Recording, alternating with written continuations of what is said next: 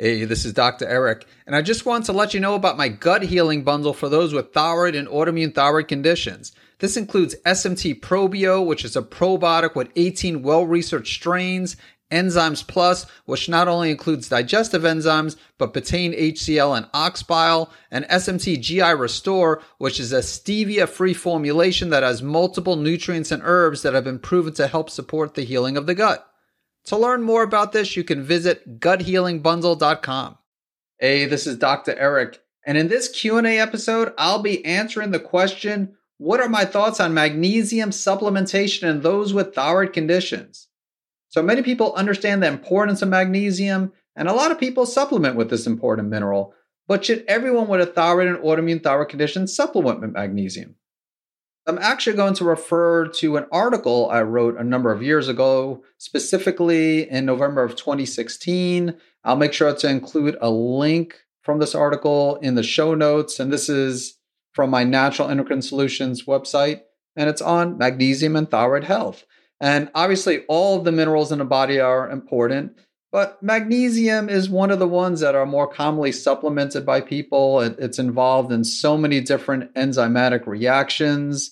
And as far as like the different functions, the more important roles of magnesium, again, this is from the article, you know, ATP metabolism, DNA and RNA synthesis, protein synthesis, muscle contraction, blood pressure regulation, insulin metabolism and blood glucose control, vasomotor tone, nerve transmission, neuromuscular conduction, many other functions. These are just the ones that are listed in this article. So, again, a deficiency in magnesium can cause a lot of different problems. And then I also did some research on how magnesium related to thyroid health.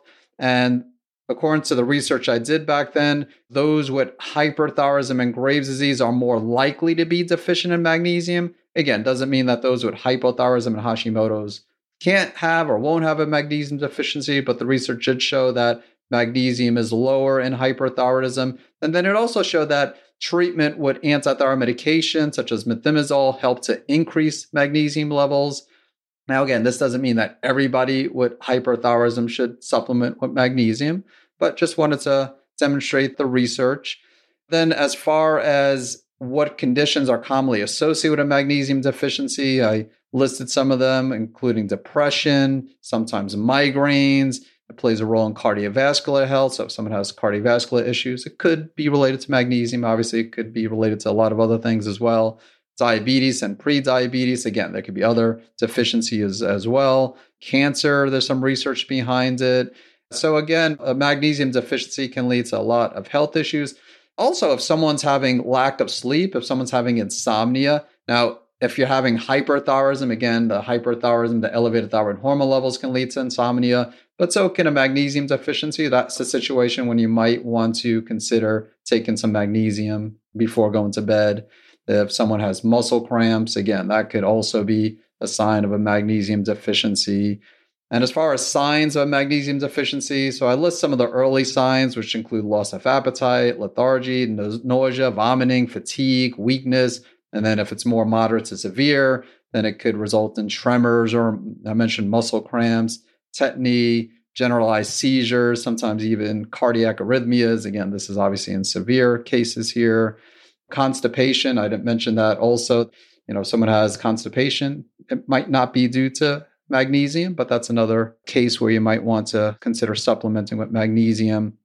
And then food sources. So the question was should everyone supplement with magnesium? But how about getting magnesium from the food that you eat? And green leafy vegetables are an excellent source of magnesium. Nuts, seeds, and legumes are also good sources. Although, as I mentioned here, if someone's following an autoimmune protocol, an AIP diet, then they shouldn't be eating nuts, seeds, and legumes. If someone's following a regular paleo diet, then nuts and seeds are allowed. Legumes are still not allowed. So definitely want to make sure you're getting enough magnesium from the diet. Then when it comes to supplements, if you do choose to supplement with magnesium, what supplement should you take? So I do list some of the different supplements here.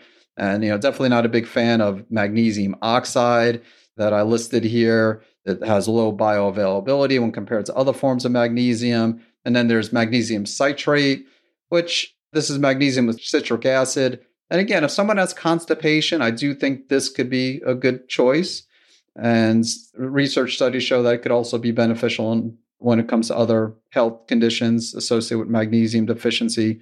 But typically, if I recommend it, it's going to be more for constipation. Also, if someone has high oxalates, then taking both magnesium and calcium citrate can be something to consider. It really depends on how high the oxalates are. I do like magnesium glycinate, which I mentioned here, a chelated form of magnesium that has a high level of absorption and bioavailability. Magnesium malate is another one that I like here, and magnesium taurate and magnesium orotate. I didn't mention here magnesium threonate, which some studies show that that's the only form of magnesium that crosses the blood brain barrier. So, if someone's having certain cognitive defects that's related to magnesium deficiency, they might want to consider magnesium threonate.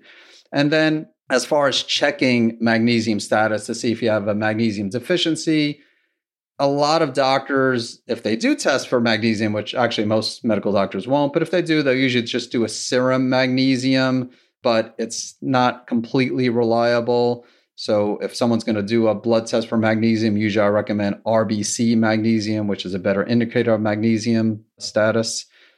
So again, getting back to the question, should everyone with a thyroid or autoimmune thyroid condition take magnesium in supplement form?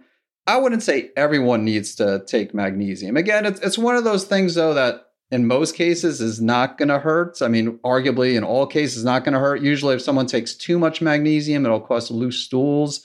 So it's usually not something like selenium or other minerals like iron. If someone takes too much selenium or iron, it can cause a lot of oxidative stress. Magnesium usually isn't going to be harmful if you take magnesium. You, know, you don't need it. Usually, you just get some loose stools.